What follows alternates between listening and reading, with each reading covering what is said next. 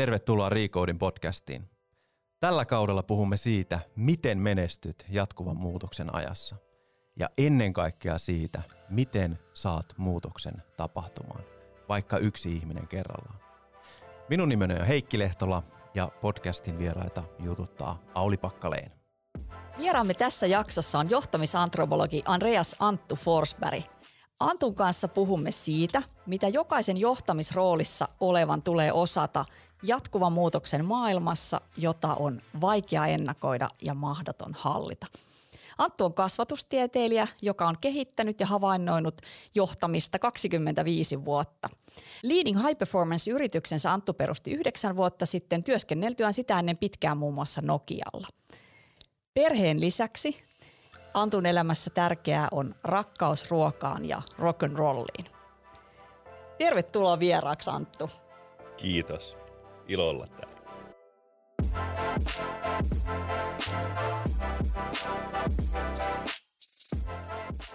Kerropa kuule alkuun, että milloin sun mielestä muutos on onnistunut? Toi ehkä riippuu vähän tarkastelukulmasta, eli kenen perspektiivistä asiaa mietitään. Jos ajatellaan vaikka muutosta globaalissa yrityksessä ja se muutos on kalakeitto, niin mitä globaali head-organisaatio ajattelee kalakeitosta, ajatellaan, että se on Suomessa, niin siellä on tietysti lohta ja hyvin kermainen ja paljon voita.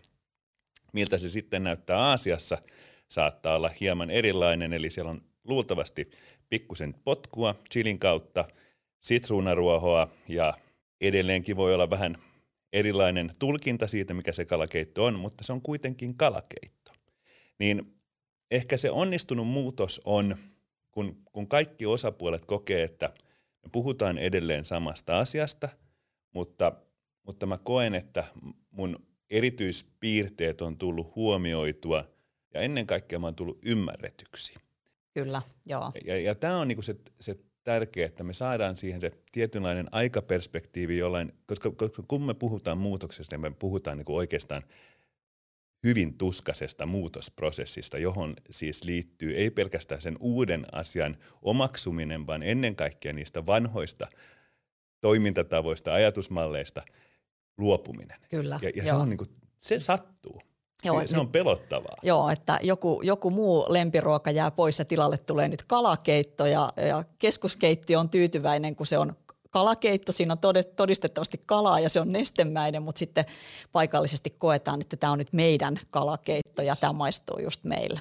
No hei, hyvä vertaus. Pöllin ihan varmasti tuon vertauksen jatkossa. Vapaasti saa. No sitten itse asiassa päästään siihen, että no sullakin oot paljon nähnyt 25 vuotta tota, johtamisen kehittämistä, havainnointia takana, niin jokunen muutos ei varmaan ole mennyt ihan täydellisesti putkeen, niin haluatko kertoa jonkun esimerkin ja erityisesti kiinnostaa se, että mitä sä oot oppinut sellaisesta keissistä?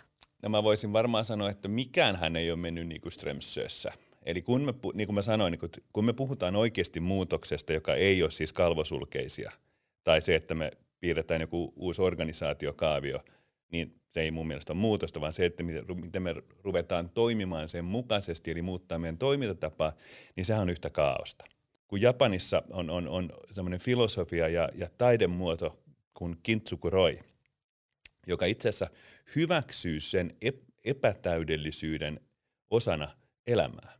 Ja, ja, ja esimerkiksi että et taidemuotona, että jos, jos sulla on astia, joka hajoaa, niin perinteisesti me katsotaan, että se astia on rikki, se on käyttökelvoton ja me heitetään se pois.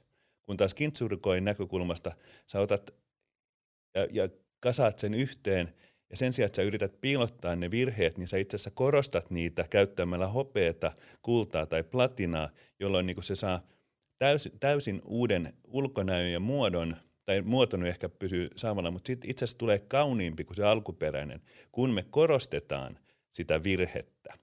Ja kun me hyväksytään se epätäydellisyys, niin, niin me voidaan myös myöntää se, että me ei olla ehkä aina oikeassa, ja kun me ei aina olla oikeassa eikä meidän tarvitse olla täydellisiä, niin me voidaan koko ajan tarkastella sitä meidän toimintaa, joka tarkoittaa se, että me voidaan aloittaa se muutos ajoissa.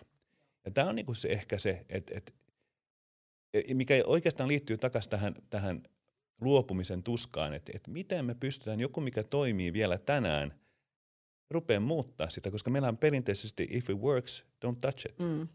Un, tai unless it's broken, don't touch it. Mm. Niin, ja periaatteessa tämä, tämä nykymaailmahan vaatii sen, että, niinku, että if it's not broken, break it. Kyllä, kyllä, joo, just näin. No tämä itse asiassa saadaan hyvä aasinsilta siihen. Mä tuossa alustuksessa, kun kerroin, esittelin sut, niin sanoin, että, että puhutaan siitä, mitä pitäisi osata tässä jatkuvan muutoksen maailmassa, jota on vaikea ennakoida ja mahdoton hallita. Tunnistit varmaan, että lainaus on sulta. Kuvailis vähän tätä aikaa. Tietysti tässä jo vähän kuvailitkin sitä erityisesti sitä organisaatioiden toimintaympäristöä tässä ajassa tai maailmassa, jota – jota VUCA-maailmaksikin kutsutaan.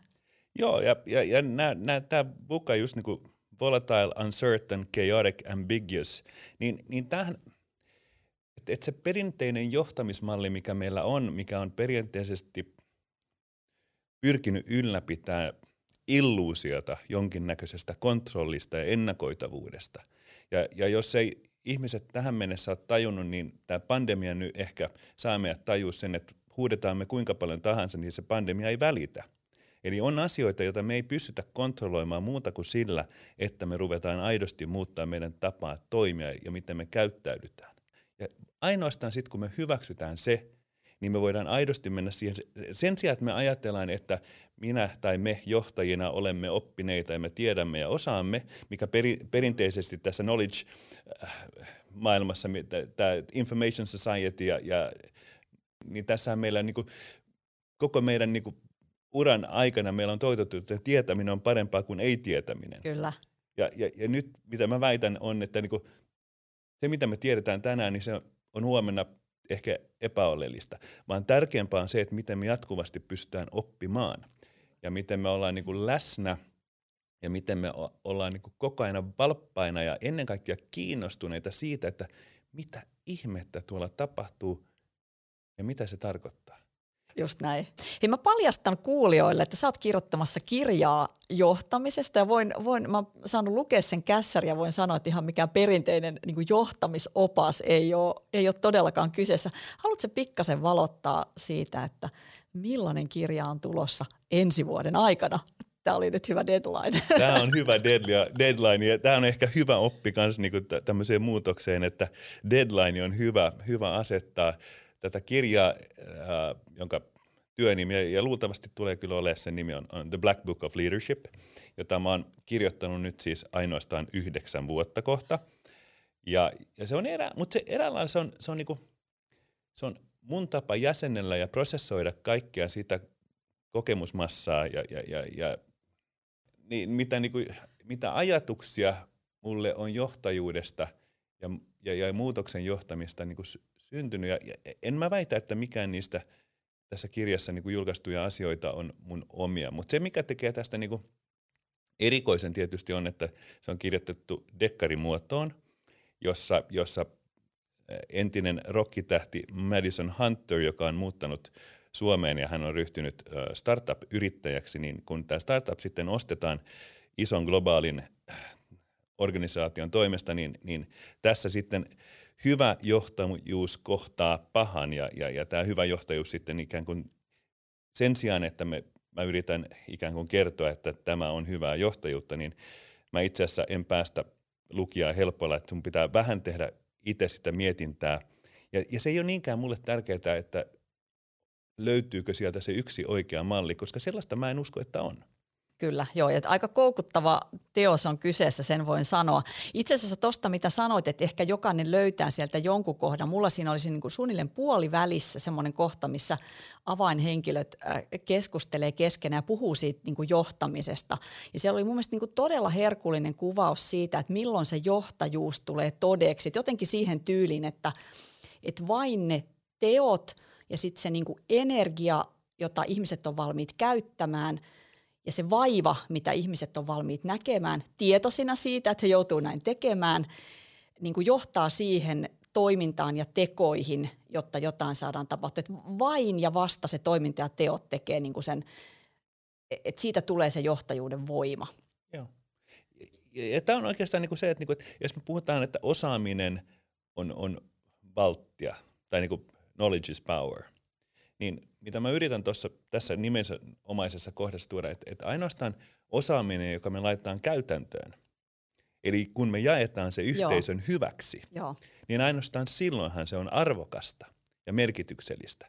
Ja, ja, ja myös se, että kun ihmiset, eli nyt kun me tuodaan tämä muutokseen, eli, eli se johtajuuden ja manipuloinnin vä- välinen erohan on siinä, että ihminen tietoisesti tekee valinnan seurata jotain, onko se sitten ihminen tai, tai, tai joku muu. Mm, joku päämäärä tai tavoite niin. tai joku muu, joo. Mutta mä tietoisesti teen valinnan, että vaikka mä tiedän, että tästä ei tule helppoa, niin mä valitsen lähteä pistää mun energian sen effortin taakse. Kyllä. Ja ainoastaan silloin, kun me vilpittömästi laittaa sen e-, energia sen effortin taakse, niin meillä on todennäköisyys isompi, että me voitaisiin ehkä mahdollisesti onnistua ottamaan se seuraava askel. Kyllä. Ja, ja tämä on niinku se, se jatku, eli kun puhutaan sitä fail fast, fail forward, Joo. niin tämä on just nimenomaan sitä, että niinku koko ajan niinku otetaan askelia, pysytään liikkeessä ja analysoidaan, että hei, jos tämä ei pysy auttanut, niin sen sijaan, että haetaan syyllistä, niin miksi tämä ei toiminut, niin katsotaan, että hei, mitä me voidaan tästä oppia, ja sitten uusi effortti. Joo, et, et, mä oon joskus sanonut, että, että jos lapset, eli jos lapset asennoituisi muutokseen, kuten me vanhemmat tehdään, niin kukaanhan meistä ei ikinä olisi oppinut kävellä. Et se on niinku se ensimmäinen effortti, ehkä toinen ja kolmas siinä vaiheessa, niin kun sanotaan, että hei, tämä kävelyjuttu, tämä ei ole Otetaan tämä kävelymanuaali ja mietitään, että ihan liikuta tätä ja sitten aktivoi pakaralihaksesi ja ojenna nilkka ja muuta. Ei, tämä ei ole kyllä joo. mun juttu, että mä pysyn tässä Kyllä tämä kon- konttaus on yes. tosi hyvä asia.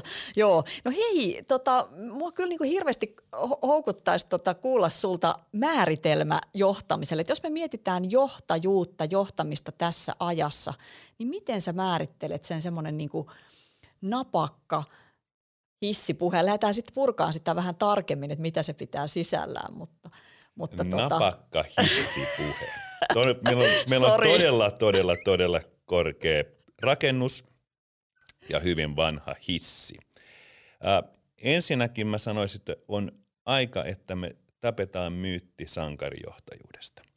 Mä en usko, että on olemassa yhtä henkilöä, joka yksin valkoisella ratsulla tulee ja pelastaa päivän, niin kuin meillä on kauan toitotettu.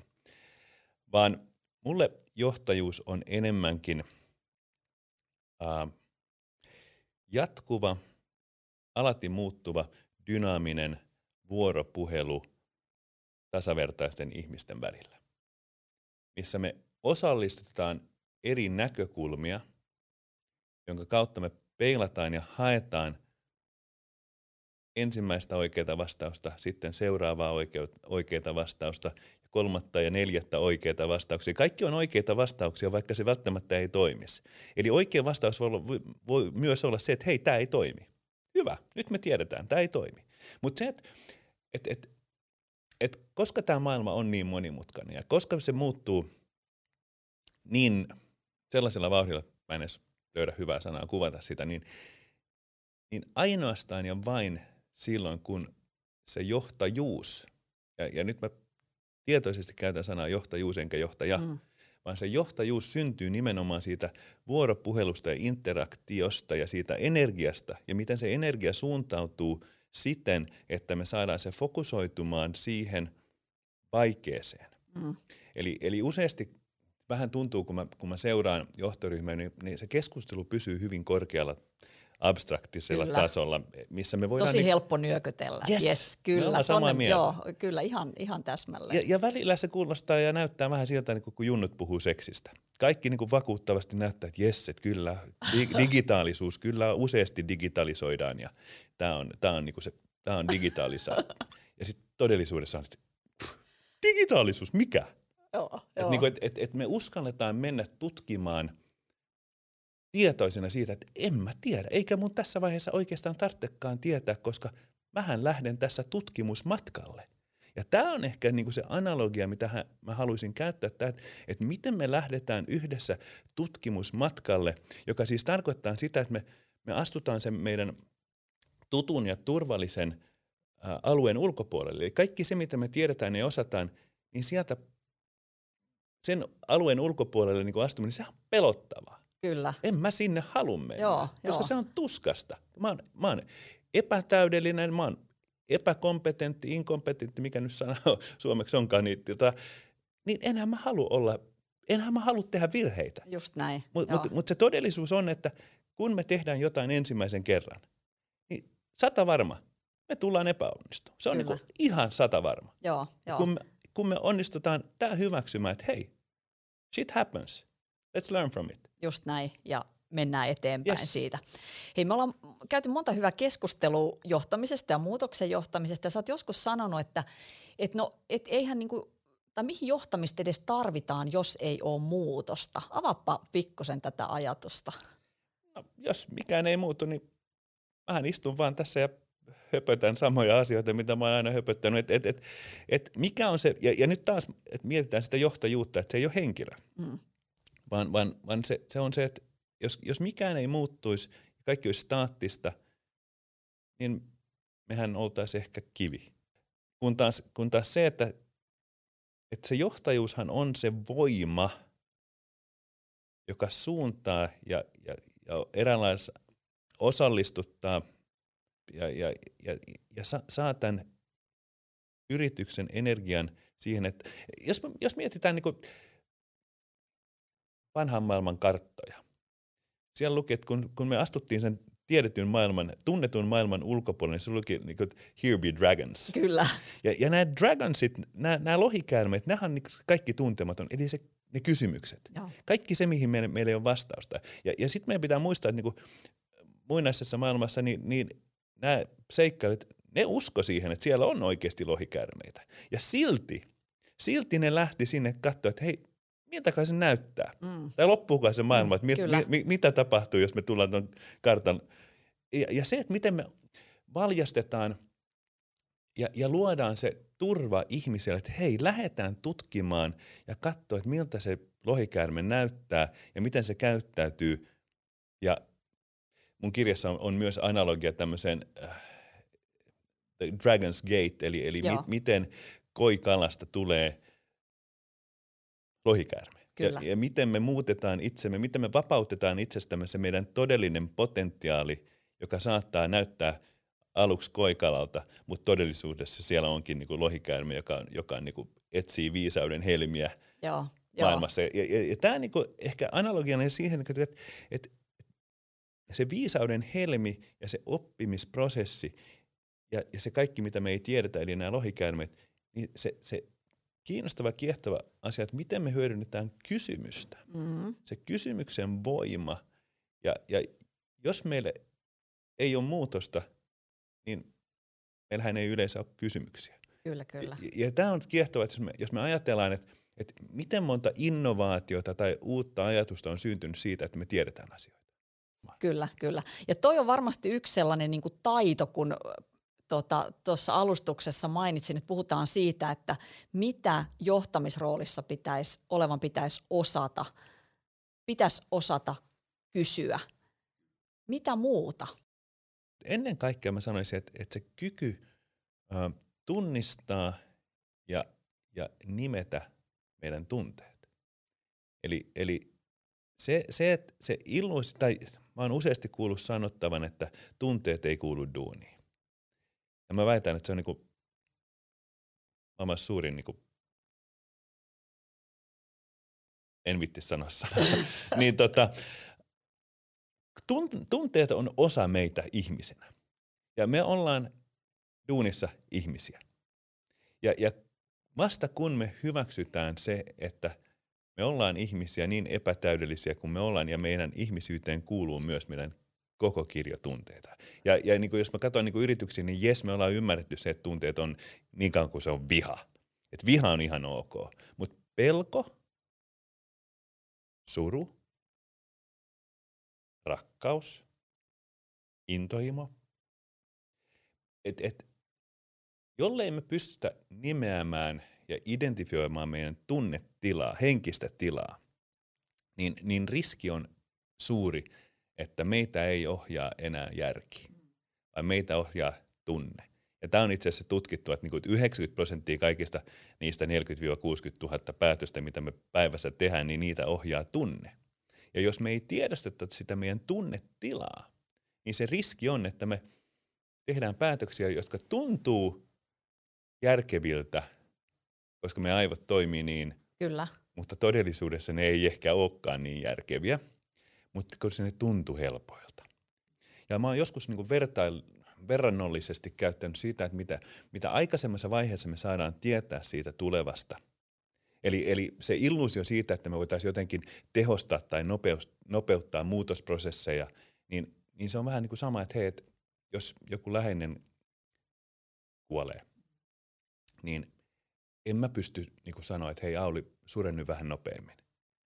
Vaan se ainoa, että et, et, sanotaan, että jos mä menen tänään lääkäriin ja, ja mä saan ikävät uutiset ää, lääkäriltä, että hei, että sulla on vuosi elinaikaa jäljellä, niin mulla on valinta. Mä voin tulla kotiin ja kertoa mun perheelle, että hei, mulla on vuosi jäljellä. Meillä on itkua, me, meillä on vuosi aikaa surra yhdessä. Me voidaan käydä läpi sitä tuskaa, johon liittyy monia eri tunnetiloja, varmaan myös iloisia hetkiä. Ja vuoden kuluttua, kun mä en enää ole täällä, niin niiden suruprosessi, niiden muutosprosessi on ollut käynnissä jo vuoden. Kyllä. Versus se perinteinen muutosstrategia, että mä kerron vasta sitten, kun mulla on ihan pakko. Jolloin sanotaan, että mä, mä oon ollut hissukseen tässä vuoden ajan ja perhe ihmettelee, että mitä helkkari sillä on, koska se käyttäytyy ihan ihmeellisesti. Eli nämä on, että me, e, eli tärkeä pointti niin kuin kaikille kuulijoille on, on tietysti se, että niin kuin halut, halusitte tai ette, niin me koko ajan lähetetään signaaleja, käyttäytymissignaaleja. Se, se näkyy, jos on jotain yes. siellä, mitä, mitä yrittää piilotella yes. eikä halua paljastaa. Joo. Ja, ja, ja sitten kun se niin kuin, ikään kuin se, se muutos tulee vuoden kuluttua, niin silloin mun perheellä alkaa suruprosessi vasta silloin. Ja silloin ne on yksin.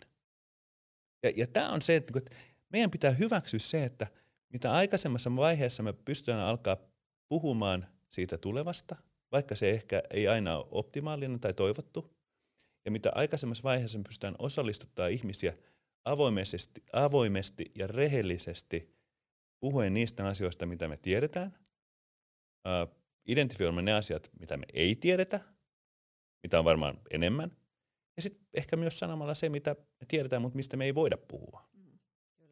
Mutta mut hyväksyä se, että se, se vie aikaa. Joo, joo. Että sellaista ihme katalyyttiä muutosprosessiin ei ole heittää. Et ehkä ainoa on se, että otetaan mukaan, keskustellaan, että se, tai sekään ei ole ehkä katalyytti, mutta se alkaa tapahtua aikaisemmin. Et usein ajatellaan, että meillä on tämä suunnitteluvaihe, tämä kehitysvaihe tälle asialle ja sitten emme hiisku siitä kenellekään. Yes. Sitten me lanseeraamme tämän muutoksen ja, ja sitten sit aletaan käyttöönottovaihe tai implementointivaihe. Niin itse asiassa jos niitä tehtäisikin käsi kädessä, niin se muutosprosessi olisi käynnissä siinä koko ajan. Ja sitten kun se H-hetki koittaa, niin ihmiset on jo ihan täysin messissä ja jo siinä uudessa. Yes. Eli, eli mietitään nyt tätä globaalia kalakeittoa. Mm. Eli me voidaan meidän pääkonttorissa miettiä, että tässä meillä on tämmöinen fantastinen idea kuin kalakeitto, joka sisältää lohta, kermaa ja voita. Ja, ja tilliä. Tilliä ja vähän ehkä porkkanaa tietyissä resepteissä, mutta perunaa myös. Nyt me voidaan suunnitella tätä ja sitten me lanseerata se ja kaikki rakastaa sitä tai sitten ei. Mutta jos me ollaan heti alkuvaiheessa osallistuttu ihmiset, että hei, miten te siellä haluaisitte tämän maistuvan? Eli, eli nimenomaan tämä, miten me osallistutaan aikaisessa vaiheessa ihmiset, jotta he kokee, että hei, mä oon tullut kuulluksi, mä oon tullut ymmärretyksi, joka siis ei tarkoita, että meidän tarvitsee olla samaa mieltä asiasta. Mä voin ymmärtää sua ja edelleen olla eri mieltä sun kanssa. Mutta mut jolle mä niinku, jollet sä koe, että sä oot tullut kuulluksi, nähdyksi ja ymmärretyksi, sä tuut vastustaa. Ja organisaatiossa, jos me, jos me hyväksyttäisiin ja ymmärrettäisiin itse asiassa näiden vastustajien, muutoksen vastustajien nämä hankalat ihmiset, jotka aina niin kysyy niitä hankalia kysymyksiä. Kyllä. Niin jos me sen sijaan katsottaisiin, että, että se on jotain negatiivista, niin itse asiassa katsottaisiin, että sehän on, sehän on Jumalalta maailman positiivisin viesti. Ensinnäkin se ihminen välittää tarpeeksi, että se viittii kysyy ja kyseenalaistaa ja ns. vastustaa, koska se vaatii hirveästi energiaa. Kyllä. Toisaalta tämä toinen, se näkee myös jotain mitä ilmeisesti me ei nähdä. Kannattaisiko me lähteä kuuntelemaan? Kyllä. Tästä on itse asiassa todella hyvä äärimmäisen kokenut, niin erityisesti ERPPI-projektien johtaja joskus sanonut käsitteen productive bastard. Mm. Eli tuntuu siinä hetkessä, että voi hitto soiko, että eikö nämä ikinä lopu tämä kyseenalaistaminen ja tämä. Mutta mut se vie kaikki eteenpäin ja se on se niin kuin oikeastaan se paras, mitä voi tapahtua. Että joku uskaltaa kysyä, kyseenalaistaa, haastaa ja, ja panee miettimään ja, ja sitten päästään niin kuin yhdessä eteenpäin. Eli joka tulee siitä, että uskaltaa kysyä ja uskaltaa kyseenalaistaa, niin se tarkoittaa nimenomaan sitä, että siellä on se, se henkise, henkinen turvallisuus Joo. siinä tilassa. Eli mä koen, että mulla on turvallista tässä kyseenalaista. Ja nyt me puhutaan taas näistä tunteista. Eli, eli minkälainen niin kuin tässä kirjassa, mistä, mistä me vähän puhuttiin, niin, niin how do we create the emotional space where people and ideas thrive? Ja tämä on nimenomaan se, että mulla on turvallisuuden tunne, että mä saan – ja voin kyseenalaistaa. Ilman, että siitä tulee niinku mulle niinku leima otsaan, että okei, Anttu on hankala tyyppi. Mm, mm. Ja, ja totta kai mä en puhu siitä, että jatkuvasti kyseenalaistaa vaan kyseenalaistaakseen, Joo. vaan se, että, että aidosti, kun mä välitän ja mulla on huoli. Ja yleensä nämä on, nämä on just ne asiat, että mulla on huoli jostain asiasta. Ja mä en koe, että sitä on huomioitu. Tai mä epäilen, etteikö sitä ole huomioitu. Ja, ja, ja tämä on ehkä niinku se, se iso asia, että miten me oikeasti ja aidosti lähdetään ja, ja vilpittömästi lähdetään niin hakemaan aikaisessa vaiheessa, ennen kuin meillä itse asiassa on sitä pläniä. Koska se, se on ehkä useasti organisaatioista vähän, vähän tekee sitä, mm. että niillä on niin se suunnitelma jo vähän valmis, ja sitten ne menee ikään kuin kysyä, että hei, oli mitä mieltä sä oot tästä. Mm. Mutta hei, t- tässä meillä on vastaus. Kyllä, kyllä. Versus se, että hei, tässä meillä on kysymys, mitä ajatuksia sulla on tämän Joo. suhteen? Että miten me tehtäisiin sun näkökulmasta? Joo. Ja sitten me niinku kerätään näitä näkökulmia ja sitten vedetään yhteen, että tämä me kuultiin teidän sanoman. Ja syy, miksi me ei tehdä tätä, on tämä. Syy, miksi me ei tehdä tätä, on tämä. Syy, miksi tämä ei tehdä tätä, on tämä. Ja syy, miksi me päätettiin mennä tänne, on tämä. Eli, eli vaikka mä puhun tämmöisestä ikään kuin demokraattisesta, osallistuttavassa vuoropuhelusta, niin en mä niin naivio, ettenkö mä tajus, että firmat ei ole demokratioita, että onhan siellä päättäjä. Joo, sä itse sun kirjassa usein puhut niin kuin inclusive yet decisive, yes. että sitten kuitenkin on tehtävä linjauksia, on tehtävä päätöksiä, että ei niin osallisteta osallistamisen vuoksi, vaan se, että sieltä saadaan sitä tietoa, ymmärrystä, uusia kysymyksiä, jotta päästään eteenpäin, niin sitten on päätettävä ja on linjattava asioita. Ja, ja toi on äärimmäisen olennainen ajatus. Ja itse asiassa me ollaan molemmat tultu varmaan työelämään semmoisena aikana, että ehkä tämän tyyppinen johtamis- ja johtajuuskäsitys, mistä me nyt ollaan puhuttu, niin ei ole ollut ehkä se kaikkein yleisin. Tuossa tuli jo ilmi se, että, että pitäisi tämmöisestä vastausautomaattina toimimisesta oppia pois. Mistä muusta pitäisi ehkä oppia pois, jotta tässä VUKA-maailmassa pystyy johtamaan, ilmentää sitä johtajuutta? Saamaan siitä johtajuudesta sen voiman? No mä ehkä sivusin sitä jo, ja, ja, ja se liittyy nyt tähän niin kuin siihen myyttiin tästä sankarijohtajasta. Joo. Ja tämä on ehkä se, se suurin asia, mikä meidän pitäisi niin hyväksyä, että ne, ja, ja ne luultavasti varsinkaan ei ole miehiä, ne, ne tulevaisuuden johtajat, vaan, vaan se, se, niin, se, vasta, se liittyy tähän vastausautomaattina olemiseen. Se, että hyväksyä se, että ei mun johtajana tarvitse tietää kaikkea. Mun tarvitsee olla kiinnostunut, mun tarvitsee olla valppaana ja koko ajan aistia, minne maailma mahdollisesti on menossa, joka tarkoittaa nyt nimenomaan sitä kysymysten kysy- asettelua ja niiden oleellisten, vaikeiden kysymysten asettelua. Ja oikeastaan se, se miten se johtajuus – osallistuttamalla ihmisiä ja näkökulmia, jotka varsinkin, kun me puhutaan niin kuin diversitystä, joka siis on enemmän kuin ulkonäköä ja, ja niin kuin sitä pinnallista, vaan se on nimenomaan niitä preferenssejä.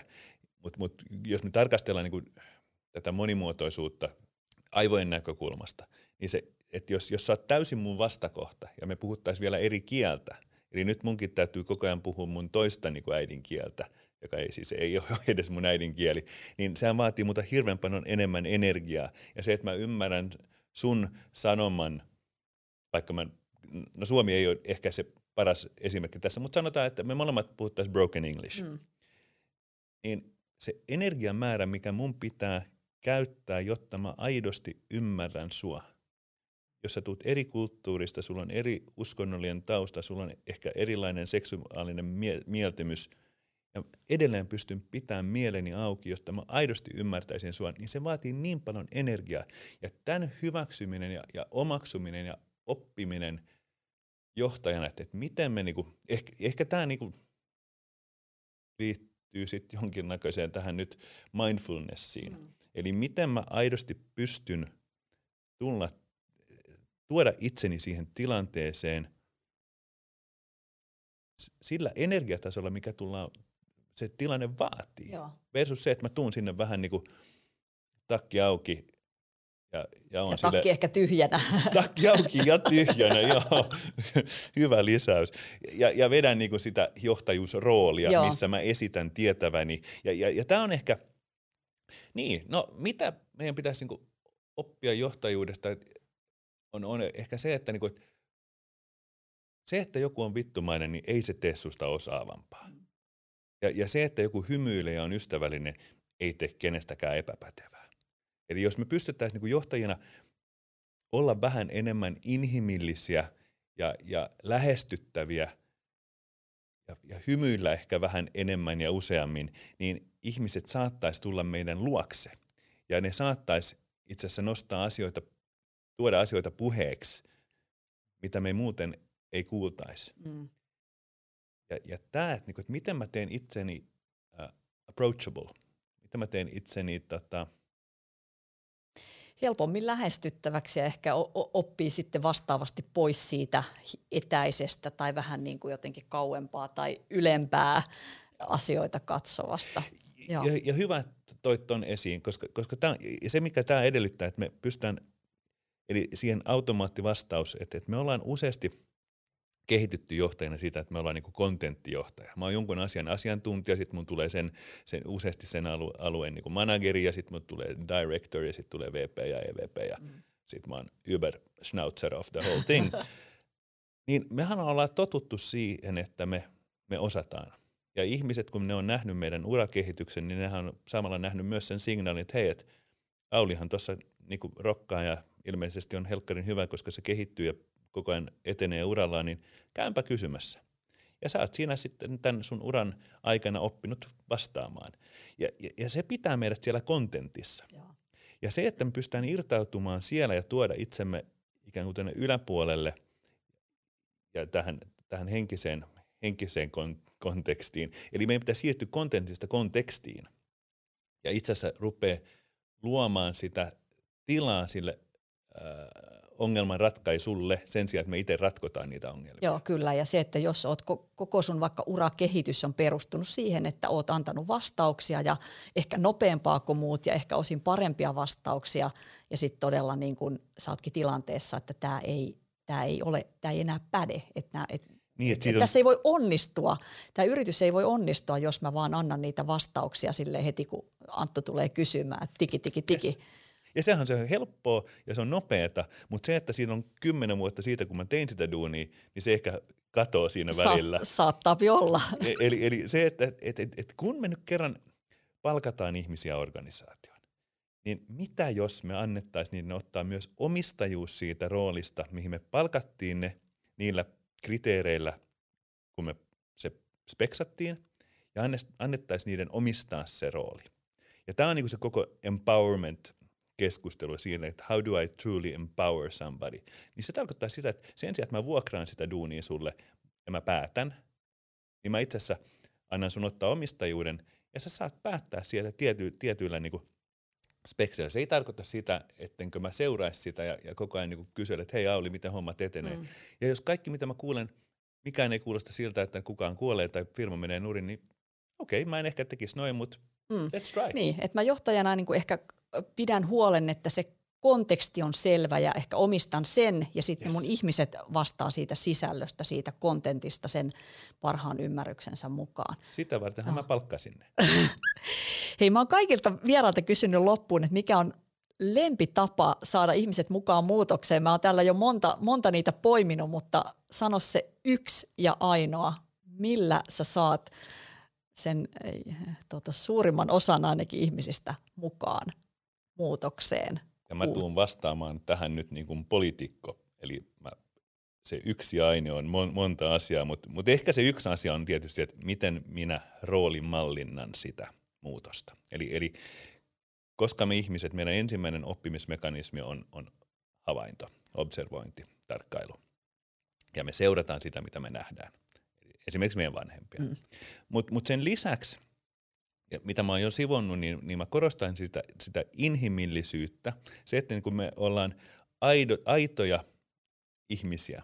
Me ei olla johtajia. Me ollaan aitoja ihmisiä ja, ja, ja me ollaan niin läsnä olevia ja me, me ollaan aidosti kiinnostuneita ja me välitetään ihmisistä. Siitä, mitä ihmiset ajattelee, mitä ne tuntee, mitä mahdollisia pelkotiloja niillä on. Ja, ja, ja tämä tulee siihen, niin kuin siihen aitoon kuuntelemiseen. Ja, ja, ja nyt tästä tulee tärkeä pointti. Eli kun me puhutaan muutoksesta, tai johon liittyy useasti myös palautetta ja haastamista. Eli kun mä johtajana sanon, että hei Auli, haasta mua, anna mulle palautetta. Ja sit sä niinku, okei, okay. Ja sit sä haastat ja annat mulle palautetta. Ja sit kun se haastaminen ja palaute ei ole ehkä just sitä, mitä mä halusin kuulla, niin se tulee näkymään. Mm. Ja, ja vaikka mä aidosti haluaisin, että sä haastat ja annat mulle palautetta, niin mä tuun luultavasti näyttää siltä, että mä inhoon sitä, mä kärsin, jolloin sä saatat tulkita sen, että ei se oikeasti halunnutkaan. Eli se, että mä pystyn sanottaa sen, että Auli, kun sä annat mulle palautetta, niin huomaa, että mä luultavasti tuun näyttää siltä, että mä en tykkää siitä, mitä mä sanon, mutta se on vaan mun tunnereaktio. Ja tämä on se, niin kuin, miksi on niin tärkeää, Joo. että me niin kuin, pystytään sanottaa ja puhua niistä tunteista, mitkä koko ajan on läsnä ja koko ajan näkyy meissä. Kyllä. Hei Anttu, mahtavaa, että tulit vieraaksi. Kiitos tästä keskustelusta. Vaikka alus tuntui pelottavalta, niin tämä oli kyllä hauskaa. Kiitos, Kiitos Auli, että sä loit tämmöisen tunnetilan tänne, missä mulla oli helppo olla.